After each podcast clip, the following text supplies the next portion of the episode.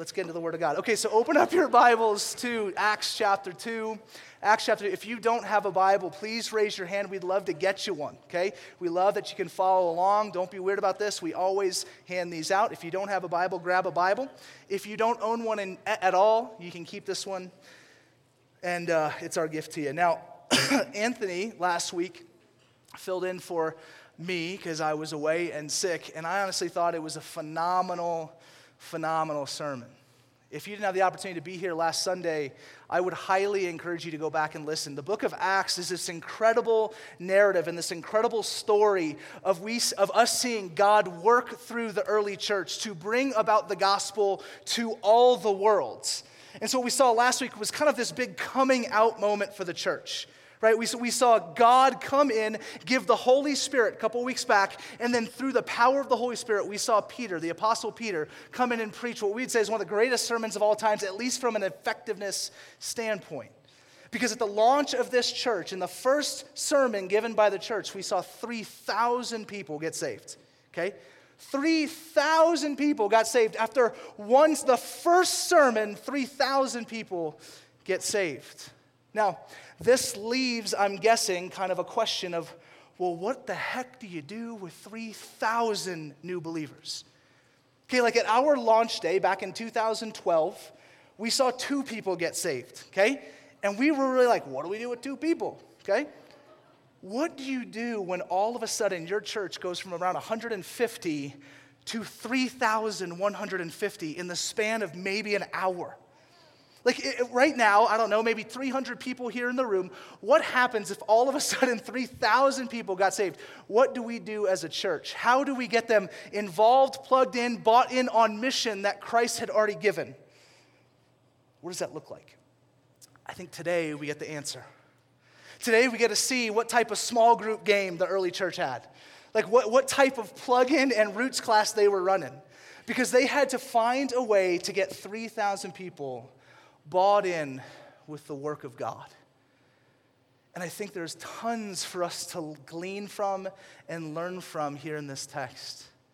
Now, this is one of the most, I would say, probably one of the most famous texts in all of Scripture. It often gets quoted uh, by different people saying, man, the church should look like this, and this is the way the church should operate. And I think that is true, but to a point, and we're going to talk about the reasons why it should, and, and maybe some of the reasons why it just won't at the same time, so we have a healthy expectation of what does it mean for us to be the church in 2017 in the city of Flagstaff, Arizona. Now, excuse me, I'm going to read the text as a whole and I want you guys to already begin, begin thinking through well, what does this mean for us, right? Especially as we have this new transition to the new space. What does this mean for us as a church? And it says this again, I'll read it one more time. It says, And they devoted themselves to the apostles' teaching and to the fellowship, to the breaking of bread and prayers. And awe came upon every soul. And many wonders and signs were being done through the apostles, and all who believed were together and had all things in common. And they were selling their possessions and belongings and distributing the proceeds to all as any had need. And day by day, attending the temple together and breaking bread in their homes, they received their food with glad and generous hearts, praising God and having favor with all the people. And the Lord added to their number day by day those who were being saved. So, again, this, this text, it sounds so beautiful. I begin to think, man, what would it look like if a church still kind of lived and functioned like this? Like, as people came in that again bought into this entire culture of the church that we see here in just these five or six verses. In the early church, as they were launching things, getting people involved, beginning to live out the mission that God had given them, what does it look like for us to do that now in this same context? Now, I think there's parts of this text uh, that make sense why we get so excited about them right? Because you and I, everyone in this room, everyone in this world has been created in the image of God. We talk about that very often here. Right? So that God, when He made you, He made you in His likeness. You're the only thing in the world that is like that. And so this means you are like Him in so many ways. God is communal.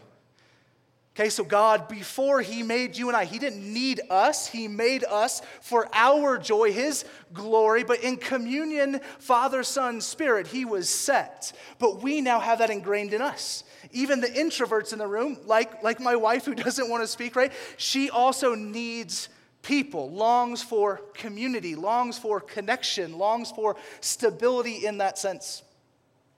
And so I think we hear this type of text and we say, man, that, that sounds incredible. Like that, to have a group of people, and some of you listen, you have your group of friends, right? Well, maybe you experience some semblance of this where you guys, I mean, you do everything together, you engage with one another, you live life with one another, you share resources with one another. What does it look like for us to expand that amidst the kingdom of God to the church? I think that's one reason why we love it. I think another reason why we really like this is because um, I think we want security. Like, I think we long to know that we're taken care of and we're supported and people are behind us and we're known and loved in the midst of being known. This community offers that to us. Now, there's some other reasons why I think this is a fearful text because it's not easy. You see, this community, it, it's not like it just happened. And I think so much of our culture and our lives, we, we live in such a way where we just expect stuff to be easy and to come to us. And for thousands of years now, we've tried to come up with new invention after new invention to make your and my life easier for us, more expedited. But I would tell you that true, authentic relationship and community is not forged overnight. It is something that is, has to be invested in and shepherded and cared for and hoped for by its people. And if it's not, listen, it's just gonna fall by the wayside. And here's the thing it has to be all hands on deck. Because reality, if James and I wanted to be good friends, right, and I was just constantly pouring love into James's life, but he was not reciprocating to me, I get burnt out and don't want to love and care for him anymore, right? So, here in the church context, if we want to be a people who live like this to support one another, love one another, be around, live life, be on mission, it has to be everyone. We have to resolve to say, man, this is the way we're going to do life. Like, th- this is the type of life we'll live. We're going to sacrifice for each other. We're going to live for each other. We're going to support each other so that God be glorified and his mission be fulfilled. Amen? So, so this isn't all hands on deck, but that is very scary. It's a difficult thing to promise. I mean, honestly, across the spectrum, we'll talk about this more in just a moment, but there are wildly different views about all sorts of things in our church. The gospel unifies beyond all of that, but we have to want it to. Okay? We have to, we have to want it to. Now, um, the last question I'll, um, the last thing we need to talk about, I think, before we jump in the text is, well, why, why don't churches look more like this? Uh, like, why is it when we do read Acts chapter 2, we begin to say, like, ah, man, that's not us?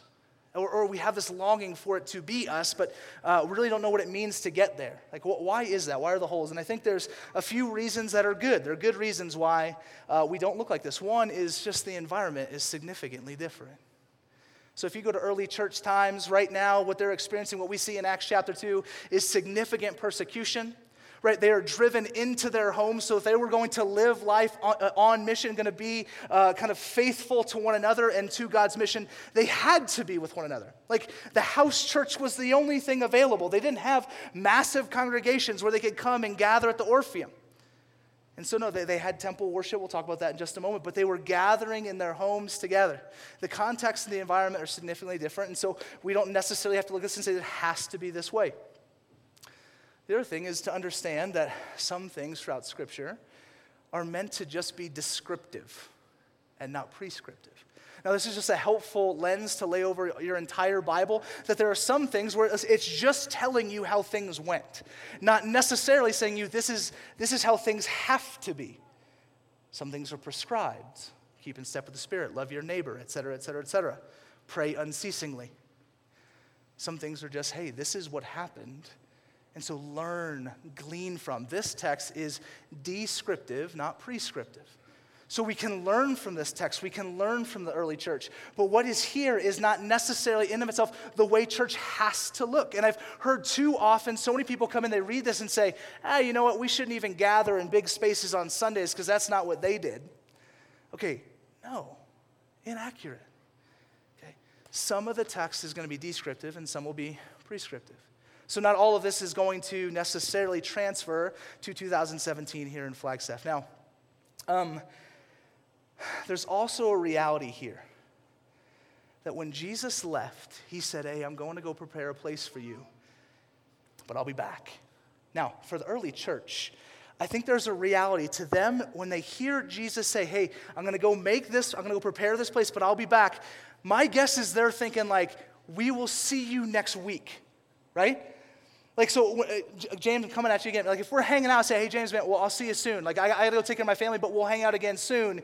He's not thinking, oh, yeah, in 2,000 years, we'll get some pizza, right? He's thinking, well, probably next week. Like, Vince and I are gonna get together. He'll text me, we'll, we'll hit each other up, and we'll be back together in communion. I think there's a reality to the early church where, like, he's gonna be here next week. We better get after it. Like, we have to change the entire world. Jesus is coming. We better get moving here. Now, this will also come back as a bad reason why we don't look like this in just a moment, but I think there's something we have to understand that they thought Jesus was coming back certainly in their lifetime. Now, for us today, he might be coming back in our lifetime. He, he just might. Like, you and I, there is a chance, because he hasn't come back yet, that he could come back in your lifetime but I don't think I expect it to happen that way, although I fully understand it could.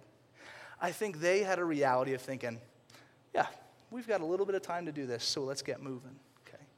Now, I think there is a good handful of reasons why we don't look like this, and we should.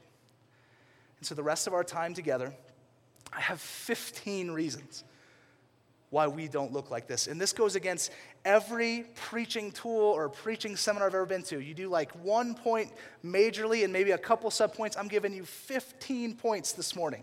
And here's what I want us to do I don't want you to overanalyze right now each one of the 15. I want to paint a broad picture over the church to say, hey, let's be honest about our and critique ourselves honestly about the doubts and the questions and the things that I think hinder us from being the community that God requires us to be for his mission. And so we're going to run through 15 of these things, and I want you just to kind of feel the weight of that. And hopefully, this out of that raises up that initial desire to be part of this type of community. Because, especially as we think through a move to this next space, an expansion of our mission here in the city, to see Christ's name glorified in every person and every heart across our entire town. Again, it's all hands on deck. So let's look at the first verse. Acts 2 42 says this And they devoted themselves to the apostles' teaching and the fellowship, to the breaking of bread, and the prayers. The first thing I think we fail to fully accept, realize, and believe is that the Bible is authoritative and perfect for us. Now, we, get we don't have time to get into all these big terms like inerrancy and the Bible being perfect in its original context and things like that. But let me just say this the Bible is authoritative. It is to be pursued. It is to be pored over. It is to be loved and meditated upon. And it has been something that in our culture, continuously in our churches, that is being divorced away from our Christian lives. It becomes second, it becomes unnecessary, right? You can just do this without being and pouring through God's word. The Bible is so absolutely necessary, and I don't think we believe it. The Pew Research Center did a study recently in 2014, and they asked a question. They said, Do you think the Bible is completely subjected to your personal interpretation? And they, they interviewed only Christians. Do you think the Bible is only and completely up to your personal interpretation? And one third of the Christians studied said yes. Now, now that's a scary reality that anyone, you just pick it up and say, whatever I want this to say is what it says. And that's just foolishness. I think we don't fully believe that the Bible is all that authoritative. And so what it says is kind of more a suggestion rather than the way we are to live our lives. The secondary, excuse me, part of that is I believe that the early church, unlike us today, had a good amount of faith and belief in the clergy as being trustworthy. So they devoted themselves to the apostles' teaching, okay? They, they said, okay, whatever you have for me, man, I'm good. I believe it. Now, let me, very, let me be very clear. I'll be the first to admit that church leadership at times has made terrible mistakes and have done things that have hurt people, that have ostracized people, that have torn people down, that have pushed people away, and have not represented clearly what Christ has said about what it means to love and serve people. And if that is your story, I, it, I don't even know how much this means, but I am so terribly sorry that that is part of your story. Like, it saddens me. To, I mean, honestly, Anthony and I and the rest of the staff will talk frequently about how we never want to be that. We never want to be someone, or sorry, to invest in people and, and treat people in such a way that five, ten years down the road, they're saying, Yeah, I used to do the church thing, but. And then all of a sudden, we're part of a narrative. Now, some of that we can't control, I understand that, but the reality is, I'm sorry if that is part of your story. That being said, I think there's a reality to the early church as they hear the teachings of the apostles where they say, All right, I will go and live that way. Oh, okay, so, so if you're saying, Vince, that, that we're supposed to get after this, that the, that the true context for your and my life is, is mission, right? Is, is bringing people underneath the banner of, of God, right? To tell people about the love and the sacrifice of Jesus in every context of life. Now, you can either say, oh, that's just crazy. That's just, uh, or, or you can even hear me say, like, hey, you should trust the leadership of your church more as a power grab or something. Me saying, like, hey, make sure you believe me more. I, listen, I have no bone in my body that cares that if you believe me, except for the fact that I hopefully think that what we preach here on Sunday mornings, whether it's myself, Anthony, Randy, or anyone else that comes up, is straight from Scripture to move the people of God to glorify Him and bring about His mission in this world. But the reality is, is that if we constantly are saying, well, I don't really trust that, and I'm just going to pick and choose instead of saying, I'm part of this community, I'm part of this body, I'm part of this church. And so, God, you are going to use then the leadership to communicate goodness to me, to shape me, and make me more like yourself. What does it look like for us as a church to begin to do that? And, and hear me, I, I don't even, I don't get a chance to know all of you. Okay? So, so maybe it's not even me. Just begin to have and believe that the people that God has placed over your life, whether it be at this church, another church, in another city, wherever, that God is using intentionally to invest well in your life.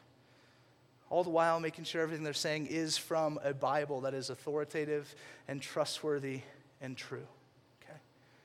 The third thing I think that we miss is the communal context of, hum- of human flourishing. Now, we live in a culture that is consistently and always moving more individualistic, right? That's saying you are fine on your own. And the reality is, that that's just never in Scripture are we given a context where this life is meant to be lived by ourselves. That every letter that's written in the New Testament, right? That, that every story from the Old, that every aspect was written to a people who were to live this out together. Yet we all live in a culture that says, don't worry about others, focus on yourself. Now, I think we've bought into that. And so it's really hard to hear, like, I'm supposed to pour myself out for the people around me when you can't entrust or believe that they're going to do that for you. Again, this only works if everyone who loves Christ says, Yeah, you know what? Like, I'm going to do that.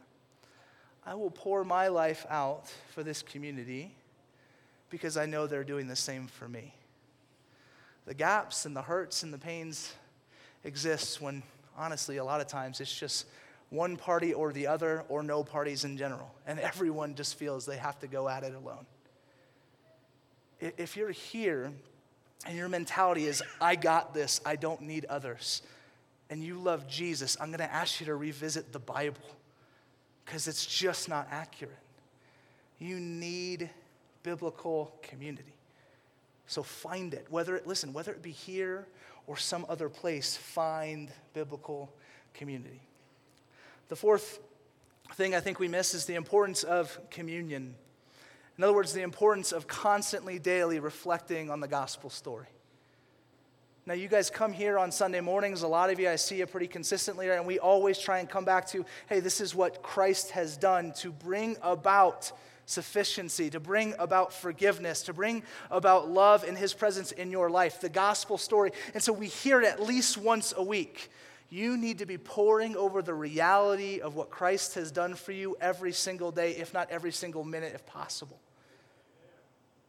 That every day, every moment, you were reminding Jesus, I did not deserve this, but you came and lived the life I could not live, died the death I deserved to die, and raised on the third day to grant me new life, hope, and power. Like, if that's not just running through and churning through your brain, it makes this impossible.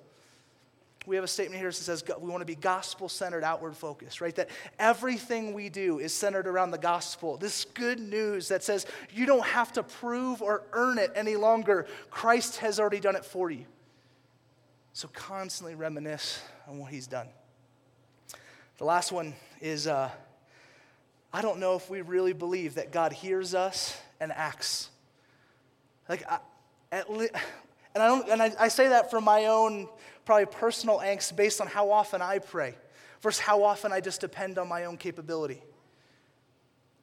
If I truly believed, hear me, if I truly believed uh, that God hears my prayers and then He acts in His perfection, then I feel like I'd be talking to Him far more than I do if I truly believe that I am always in complete necessity to be sustained by Him, I should certainly be talking to the sustainer far more than I do.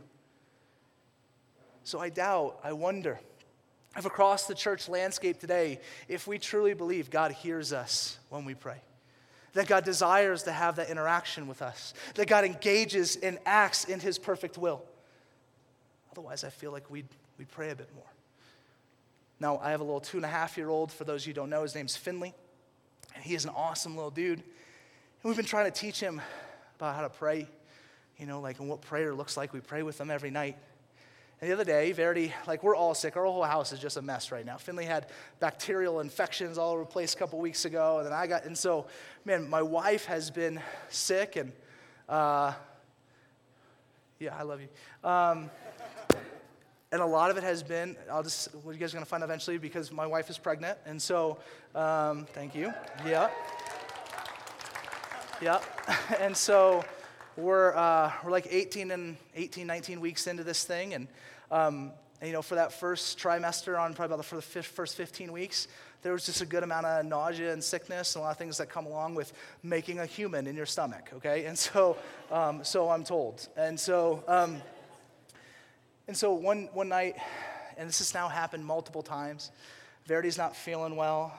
And so I'm just like, oh, I'm sorry to hear that. That stinks, you know, da, da, like, you can do it, you know. And, uh, and then all of a sudden, Finley, my little two and a half year old, walks around the kitchen island and comes to me and, you know, tugs and looks at me and goes, Daddy, he goes, Mummy's sad. We pray? we, we pray? Like he does like this, like, you know. And, and in the moment, I was like, God, you, that's brilliant. I love you. Let's go pray. And also, I'm like, I hate that you're a better Christian than me. You know? like, I'm just like, man, you're, you're so holy. You know?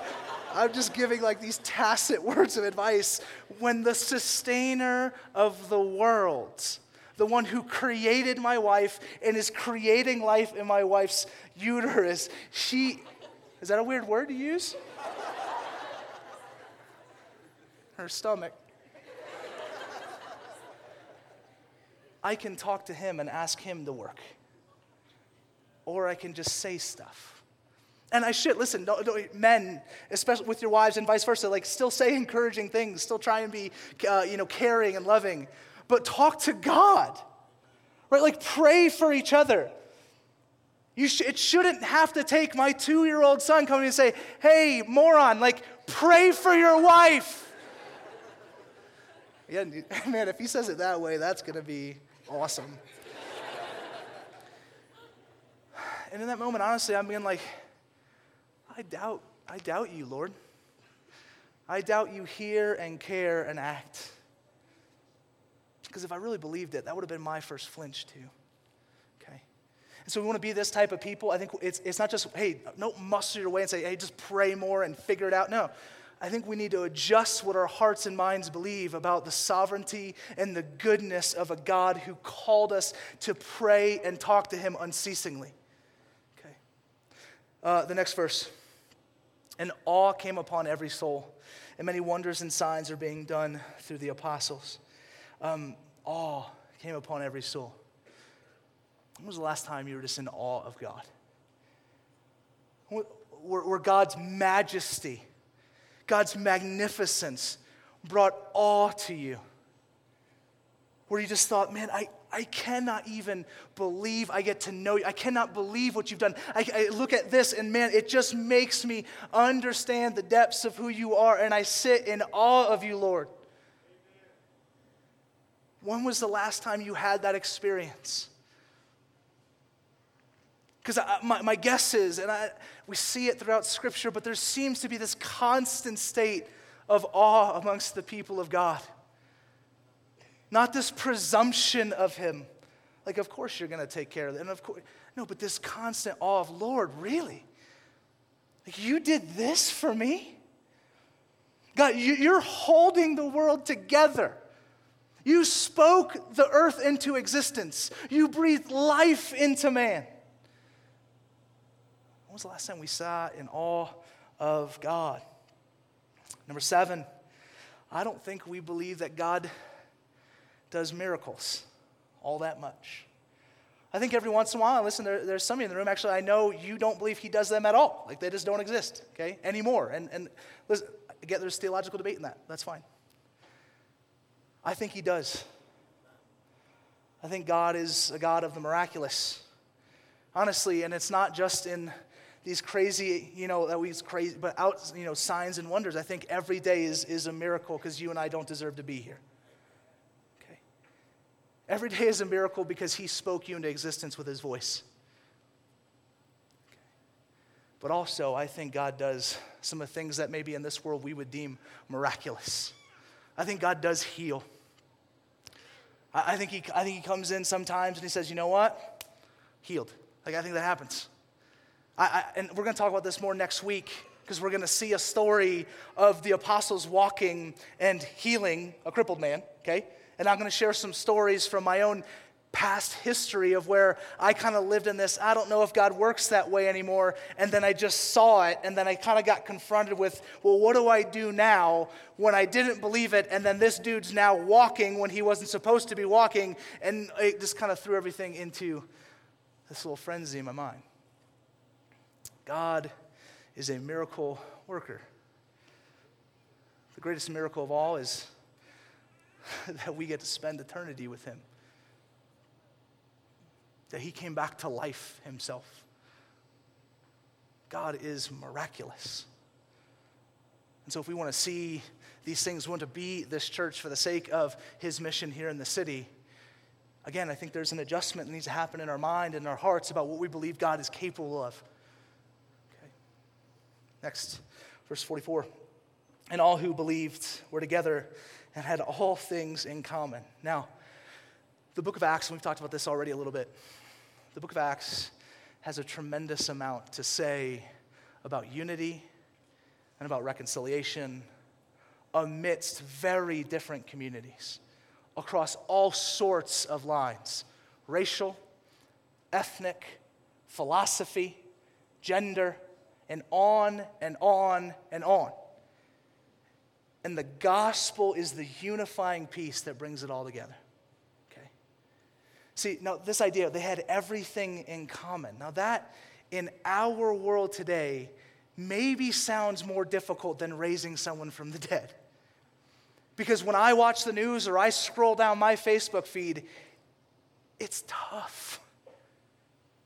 It's tough to say, hey, all these people, and listen, I got a litany of Christians on all ends of the spectrum, right? And all sorts of backgrounds and we don't seem to have a ton in common. I don't know if we truly believe the gospel is all that unifying. I think we tend to rather just kind of gravitate towards, well, this is, this is kind of what culture says, so, and I align more on this side of things, and, you know, I align more over here, and so uh, I guess we'll just exist in these spaces. Instead of saying, no, no, no, God has doing something constantly beautiful, where he brought about this crazy spectrum of belief here in this place. Like if we, I, I almost, I know so many of you that if we just divided the room 50 50 based on all sorts of agenda items, it would be split. Like it would just be, it would be like half you over here and half you over here.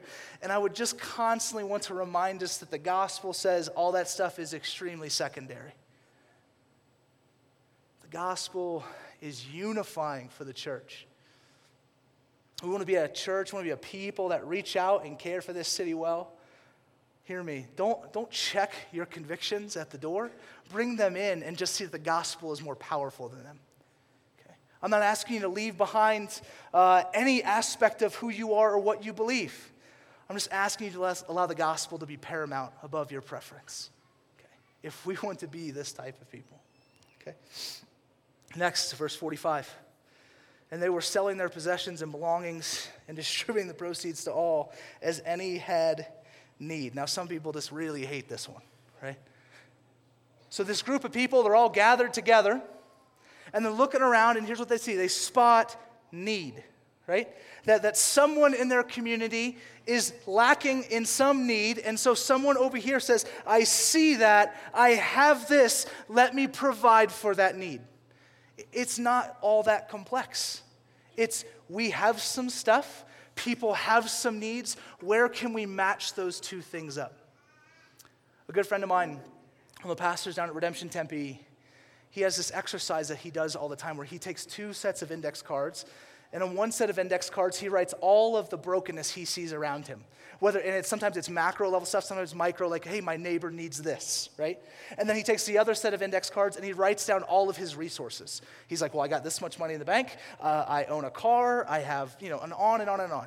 And what he'll do is he'll shuffle uh, each deck up, and then he'll just randomly pull one from each deck and hold them up to against each other. And he says, My neighbor has this need, and I have a community of believers at my side. How do I use this to reach this? And I love that vision. Because you and I are chock full of resource that we can pour into other people. Now, some of us are in the room and we're on the other end, and there's just significant need. If that's you, you got to let us know. I can't tell you how many times I've had conversations with many of you in the room where men, they're like, yeah, six months ago I was walking through this, it was really difficult. I said, man, where, why didn't you tell us? Like, we're supposed to be part of that. From the very beginning, when God was calling together a people in Genesis chapter 12, when he was telling Abraham, I will bring a people together, he says that that people will be blessed to be a blessing to others. Right? That you and I have so that we bless. That's the purpose of your possession to steward what God has well. Now, I think some couple of the doubts that exist in there is um, I think that we, we doubt that God is truly provider and that we actually earned everything we have. Now, listen, at some level you did. Some of you, you worked real hard, you got, I get that. But at the end of the day, God is the provider of all things. He has given you every resource that you own. You didn't, you didn't do it. Like you didn't create money. You didn't. God is provider in all things. Um, the second part of this is that the church then is also provider. I doubt, I think we doubt that God provides everything for us, and I think we doubt and misunderstand our calling to provide for others. And in these two things, as these work together, I think then we can honestly take a, take a shot at being this type of people. Now, this isn't poverty gospel and it's not prosperity gospel, it's Christianity. It's believing, God, you're going to take care of me. And so I'm going to take care of others. That a lot of times that the provision that God wants to give to those who are in need is supposed to come through you. And so we can't hoard it. Okay. So find what this means for us to navigate well. Okay. Um, verse 46. And day by day, attending the temple together and breaking bread in their homes, they received their food with glad and generous hearts um, I think, as Hebrews tells us not to, I think we forsake the gathering of the brethren. I think we think this moment is not all that special. This is tremendously special. And not, not because it's redemption, uh, not, not because uh, we have good music or, uh, or good preaching or we have good kids' ministry or we have good community. None of that. It, it's special because God deserves all of our praise and worship. And we have the opportunity to gather together and let Him know that every minute that we're here. That's why this is special. That's why every Sunday morning, man, I love being here. And it's not because I get to do the talking. I love being here because I love being with my brothers and sisters and talking about the goodness and greatness of God. Living in worship and thanksgiving of Him, this is a privilege to be here. Yet I think we forsake the gathering of the brethren. This is a special time because we get to be together and we get to talk about Jesus and the work of the Holy Spirit in our hearts. Special time for us. Okay? Um, and then I think this other one is um, I think we doubt that God is sufficient. And I want to just paint a quick picture of these people here. So they're, they're experiencing significant persecution. They're constantly having people. Let me just, especially, okay, if you, if you have your own home, right? You own your home. Uh, and, and all of a sudden, all the time, your neighbors were coming over, right? So, like every day, they're knocking on your, hey, man, can I hang out? And they just walk in. They begin to eat your food, okay? Uh, they go through your stuff. They don't take their shoes off, so the carpet's all dirty. You got to clean afterwards, right? And on and on. Every single day, you have this type of communal life. Uh, if you're like me, you begin to hate those people, right? Like, please never come again. But see, see, what we have here is this, this beautiful picture of the community saying, like, okay, I believe that even in the midst of this chaotic life now, of, three, of trying to graft in 3,000 new believers, of constantly having people in my home, of constantly trying to deal with the fact that I might be killed because of my faith right now, because persecution is crazy rampant during the early church in the book of Acts. It's amazing to me that then they would come before and say, you know what, man, I'm just really thankful for food with glad and generous hearts the type of contentment and belief in the sufficiency of God that would allow for this type of, you know what, I'm just glad I get to eat today. Because they know that God is more than anything this world contextually can ever offer us. Okay? Last verse. Praising God and having favor with all the people. And the Lord added to their number day by day those who were being saved. I think we doubt the church's impact on culture, or the opportunity that the church has to impact culture, rather. Um, there's a quote that I read from a magazine. Our old friend Caroline Sleeper, who many of you do know, uh, she, she has this like creative studio thing she does, and she'll do, you know, like the cursive writing thing on a board uh, that people, like it's all the, you know, the craze right now. And so she wrote this quote on a board. Some of you are like, I love that. Um, she said, or this is commentary on something she wrote. Said, We just love this week's print from Caroline Sleeper from CS Creative Studio. It says, For the mouth speaks what the heart is full of. And it says, What an interesting way of putting things into perspective. We just love this quote from her. It's just so inspiring. Okay. Now, I want to be like, That's the Bible, right? Like, so, so people, they're like, okay, man, that, that just sounds so great. Where did you come up with that? Jesus. Like, see, Jesus, this is Jesus. I just want to scream it like I just did. The wisdom and the goodness and the love and the ethic of the Bible and of the kingdom of God is intoxicating to a world who is watching. I just don't know if we think it, it matters that much. I don't know if we realize that the world is constantly trying to watch, man, what's the church going to do? How is it going to love? How is it going to step in? Is it going to pursue the way it seemed Christ pursued? Is it going to treat people the way Christ treated people? The impact of the church, or the opportunity for the impact the church can have in culture is significant. But we have to do it together. Okay? We have to do it together. Um, this next one is uh, number 14. Two more, okay? Hang in there. Um, I think we, we doubt the impact, the necessity. I think we undersell the need for uh, evangelism and our belief in eternity. Okay. I, I one time, I'm not going to do it today. I remember when I was working down at, at Redemption Gilbert. Uh, I remember asking our group there, was probably about 150 of us in the room. I said, How many people have ever told someone else about the gospel? I mean, just real bit. How many people have, have told, or have you told, Jesus loves you, he died for you, He raised for you, and He loves you and wants to be in communion with you now and forever. And I, can't, I like, I think it was like two out of 150. Now, I, I don't know everyone's story here. Maybe you guys are the greatest evangelists and our church is just crushing. I don't realize it.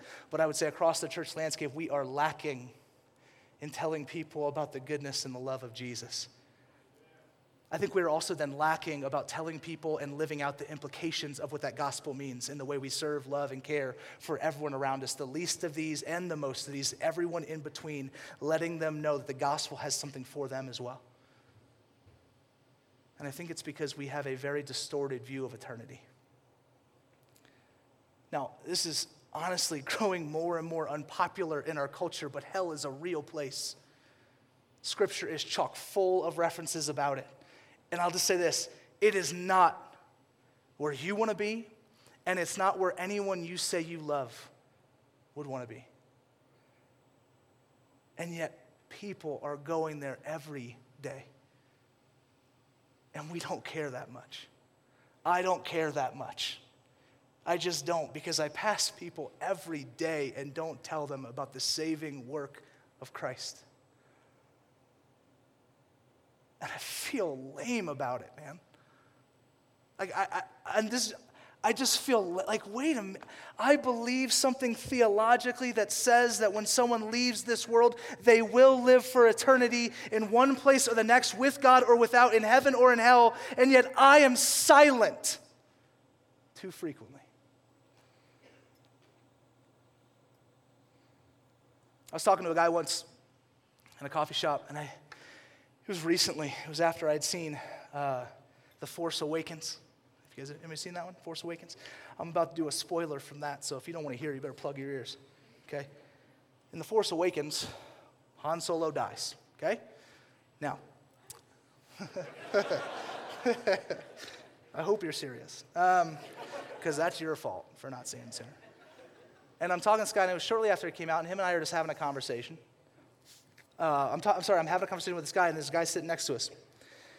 And we're talking about the movie, and I said, Man, it's crazy they killed Han, though, right? And this guy next to me flips out.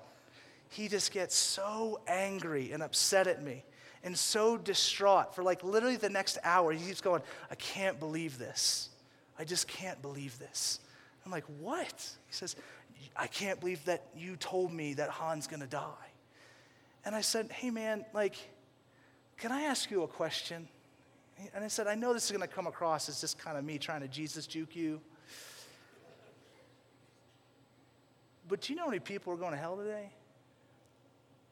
He said, I, I mean, no. I said, Well, do you care? Because you seem far more distraught that you found out a spoiler from a movie than that people that you know and walk by every single day are going to spend eternity without God. And, let me be very clear like, this is not from a judging spirit, this is from a convicted spirit of just like, man, come on, Vince. You believe this stuff, right? And so I, am just more sharing my heart with you. Maybe, again, I can't judge any of you. I don't know. Maybe you guys leave here and you just start preaching everywhere. Like maybe that's your life. It's not mine. And it, honestly, it should be more like that. If I actually believe what I say I believe. Penn and Teller, if you guys are familiar with them, magician, they're like raging atheists. But Penn has said, and he's, he's gone on record as saying, listen, if you're a Christian and you believe what the Bible says about hell and you don't tell me about Jesus, how much do you have to hate me? And this is from an atheist, right? saying, like, you believe I'm going to spend eternity in hell. If you don't tell me about Jesus, how much do you hate me? And I hear that and I'm like, come on, man. So hear me. That sounds like this super like guilt driven get your act together church type of thing and i don't mean it that way but i'm just trying to share my own conviction here that there was something happening in the early church that when Jesus said, Hey, I'm going up here, but I'm going to send down my Holy Spirit. Now bring the gospel to Jerusalem, Judea, Samaria, and to the ends of the earth, that he was not kidding about the necessity of his people preaching the gospel to the world. And I believe this stuff, so I have to live it. Okay. The last point is I think we don't believe that Christ is coming back at least not anytime soon. And listen, I, I don't know. I'm not that guy that's going to say, hey, it's coming. Like, I, I just, I'm not. I've, I've had some conversations with many of you in here who get upset that I'm, I'm not as vibrant. Like, yeah, it's coming like a year or 10 years. I, listen, I don't know. But I do know it's coming. And I know that every aspect of what Christ preaches about him returning says, you better be ready. You better be alert because it is going to happen. So what does so what that tells me is that everything we just ran through, this entire triage of us as a church, us as individuals who want to live like this for the sake of the city and the gospel, that it has to say the time is now to analyze and act. Like it's not something you can just wait next week for because next week is not guaranteed. Whether because you don't know if you'll still be alive, I don't know if I'll still, still be alive. And we don't know if Jesus will just come back and it'll be game over. So that makes this imperative. It makes our lives put in a context of saying, all right, like, this is 80 years in the span of eternity. What am I doing with it? And all I'm asking you, if you're here and you're a Christian, is just to live up to what you believe in. I'm not asking any more, any less. To, to honestly take in, and what does, what does Scripture say? What did it mean to be this early church? What were they about?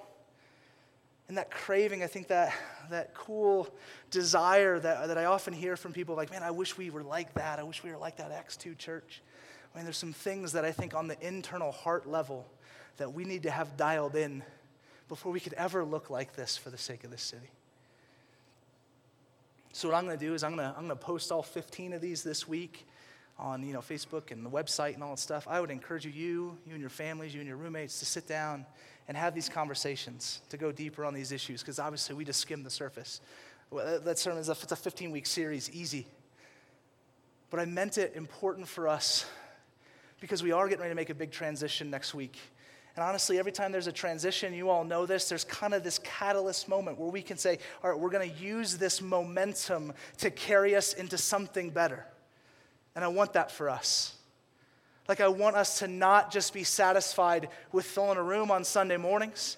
I want us to be satisfied only when we're filling the city of Flagstaff with the gospel of Jesus Christ. That is through word, that is through deed, that is through your work, being, I mean, all the things we talk about here. We have to do it together. Like, I, I need you, you need me, believe it or not. You need each other.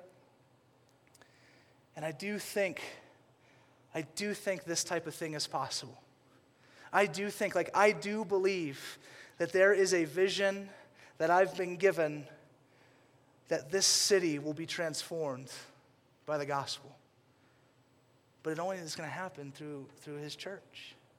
And not just this church, that's why we pray for a different church every single week. Because we know it's not just about us, it's about God using his Christians, using his church to change the world. Okay? So please, like, step in, get involved, be around, get in a community, show up to, show up to the Roots Lunch, find out what it means to be part of this family as we are on mission for the sake of this city. Okay? Amen? Let's pray. Jesus, thank you for your grace.